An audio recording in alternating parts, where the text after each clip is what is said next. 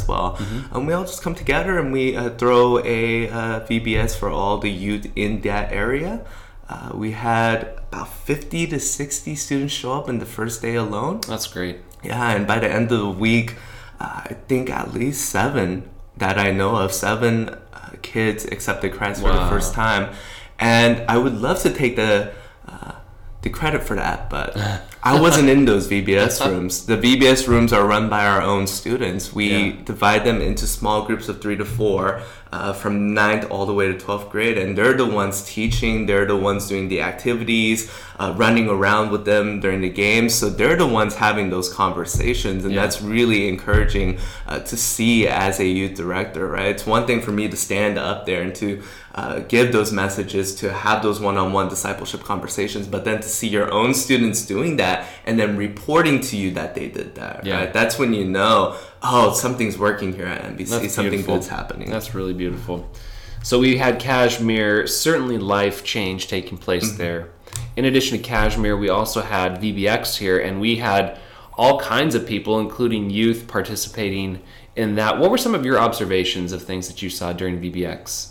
Yeah, I, I see sort of that continuation, right? So Yeah. you, you have those high schoolers uh, doing what they did at Cashmere, and then some of them are returning back for VBX because they just can't get enough of that. Yeah. Uh, but what I really enjoy about Maple Valley uh, Church, at, at least for the three years that I've been here, is just seeing this system or tradition you have going on of junior leaders. Yeah. So it's not just high schoolers you invite, but you invite middle schoolers to lead. You invite elementary students to lead, and so there's this culture of uh, discipleship. So what we have going on is we have one adult paired with one high schooler paired Yeah. with one junior leader. Yep.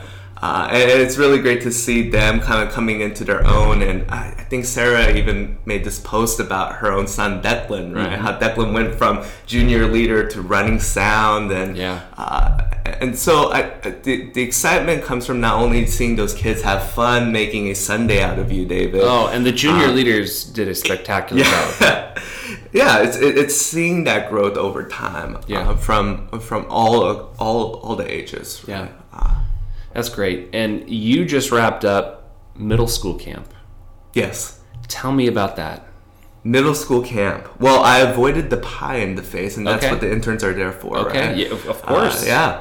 Uh, middle school camp was a great time. Uh, we went out to Black Diamond Camp, so it was kind of a Maple Valley takeover for the first half of the week. Uh, children's ministry is still there, running uh, Best Days of Summer. Yeah.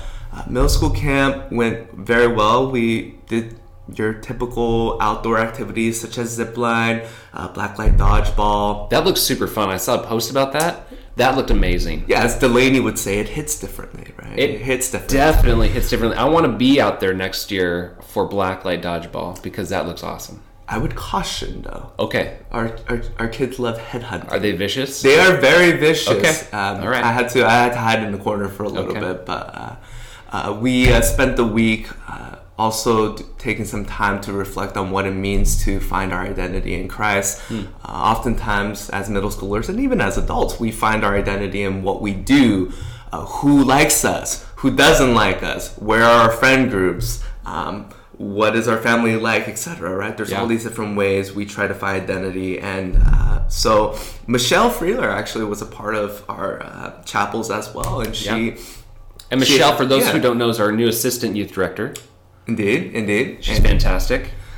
excellent. She's a dub, uh, dual threat, right? Dual threat quarterback. She can play the guitar, That's she can sing, right. and she gives some great devotionals as well. That's good. Uh, so I guess triple threat, right? Yeah. Yeah. So she's been helping uh, just the kids realize, hey, God has named you. God has His hand over you. God has a purpose for your life. That's where you can base your identity in. Yeah, so good. Well, it has been an incredible summer. It's hard to believe that uh, the summer internship is just about over, that we've gone through all these wonderful experiences with children and youth this summer.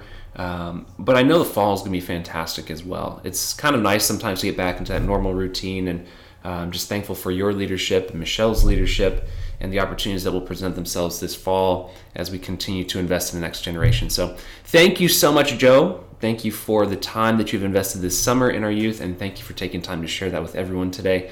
For those of you listening, I want to thank you once again for listening to The Pulse. I hope that this has been encouraging and informative. We'll talk to you soon. Bye bye.